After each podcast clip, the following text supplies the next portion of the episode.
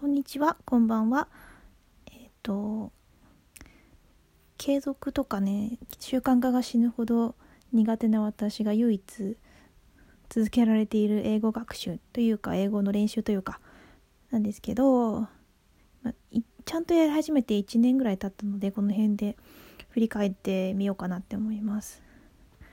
で、何をやってどうだったのかっていうことですね。えーとまずルーティンで必ず毎日やってるものが、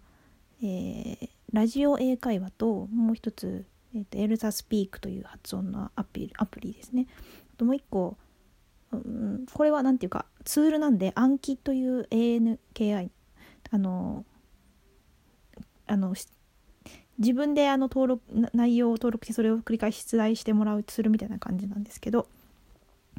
それを5月ぐらいからやり始めたので1年ぐらいかな暗記のツールについてはまだ半年ぐらいなんですけどえっとまずラジオ英会話については、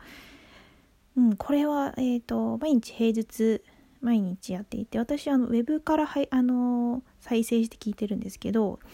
毎日15分ぐらいかな。でこれをなんか文法っていうよりはなんかこう会話なんでダイアログがあってまあそれにを取り巻く他の表現というか。あと基本的になんかえ、ー、と今回はこの例えばなんだろう理由を説明する表現とか何か追加して言う表現とかえっ、ー、とでなんかテーマがあってそれの周辺のやつをやってくれるので結構あのなんだろう感覚でわかるっていうか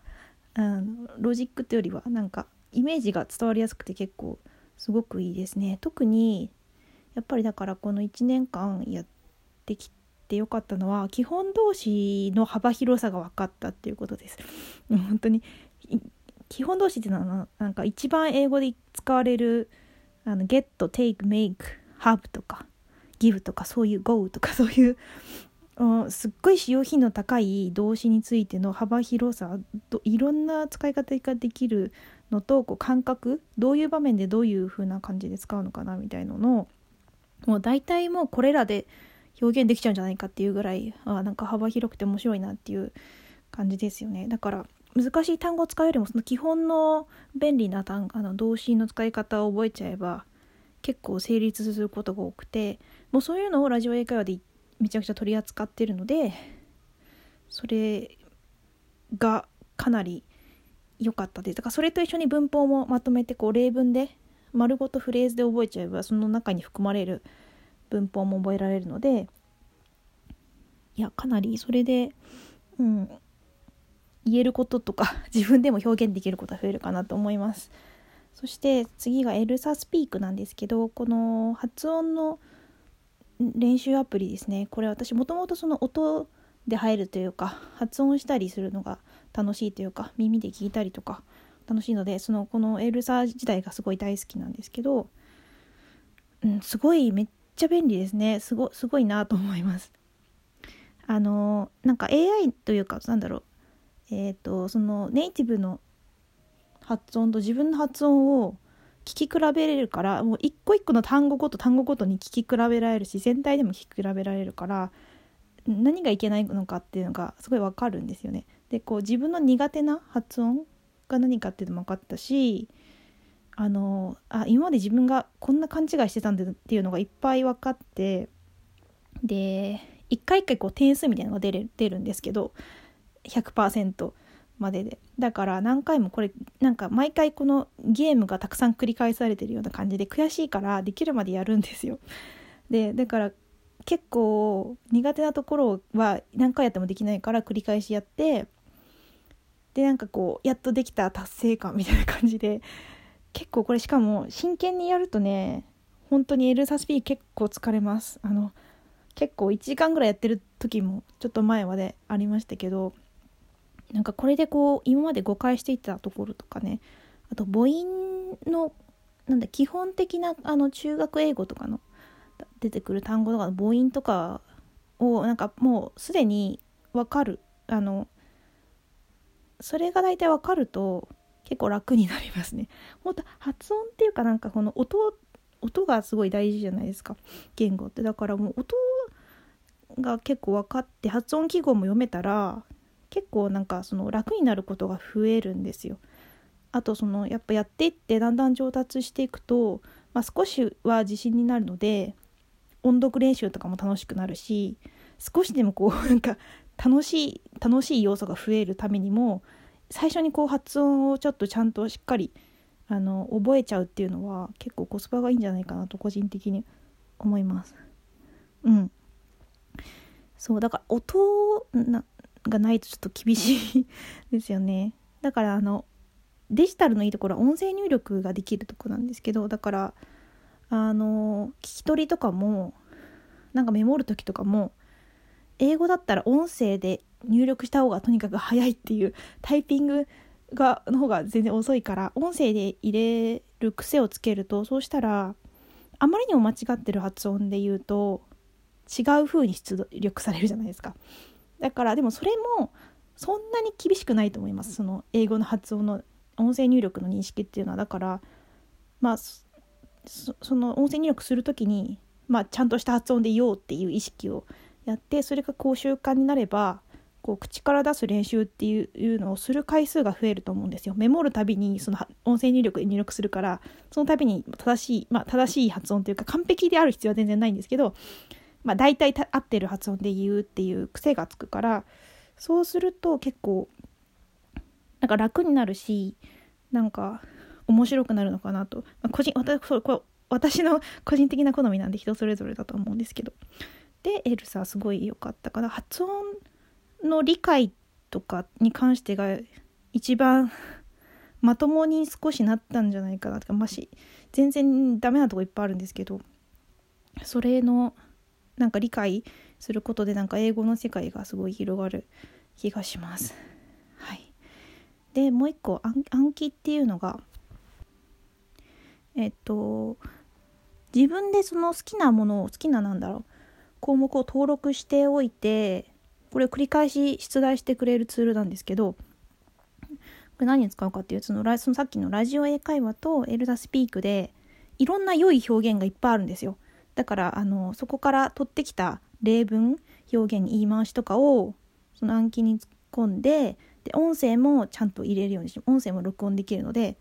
音声とその文章でなるべく単語単体じゃなくて例文の方がいいと思うんですけどあとはそのラジオ英会話とエルサでやってるのでその なんだろう会話の中に出てきた文章とかなので背景というか文脈が分かる状態で例文を覚えるようにそこで持ってきた好きな表現とかこうなんだろう。大体こう毎日追加してそこに登録するようにするとでそれを繰り返し繰り返し毎日毎日やるんですね。だからでやる時も声出しながらやってでなんか忘れたものほど覚えてなければ覚えてないほど出題が多くなるんですよ。だから覚えるまで結局やることになるんですね。でこれあの毎日、えー、やってえっ、ー、と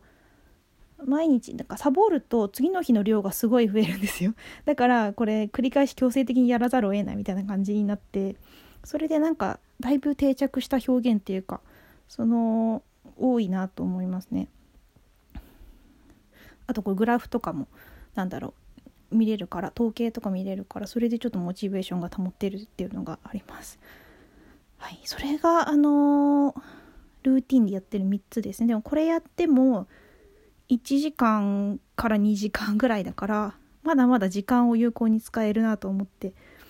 います。でやっぱりね音がないあの音声がないなんか教材というか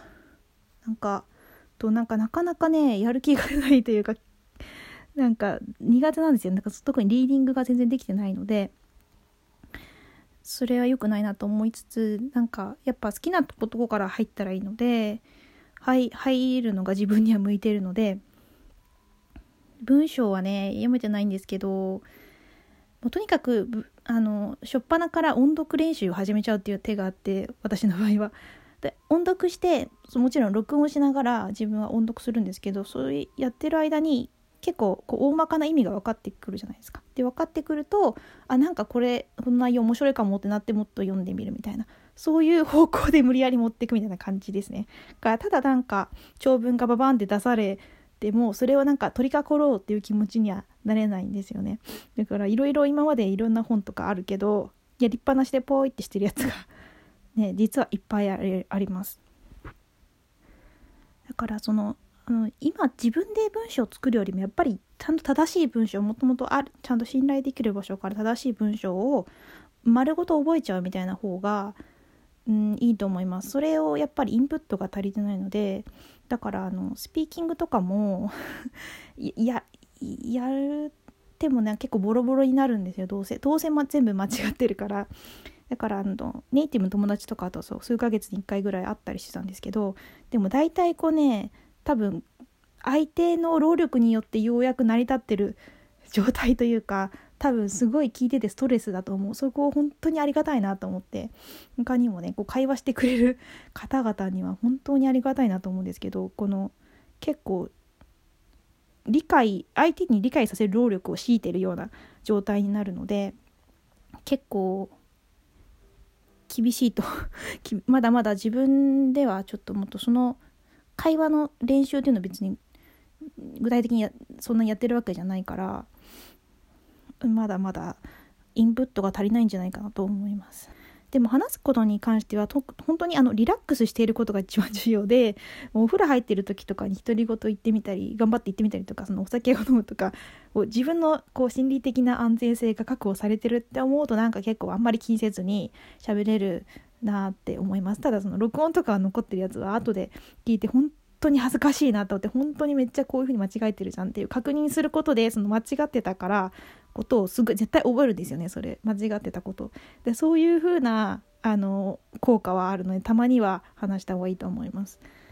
あとは好きなあの YouTube とかを見てそこであのあこんな風に使われるんだっていう表現をいろいろ拾ってったりあの答え合わせみたいな感じになる練習とかですね。発音の理解がよ良かった。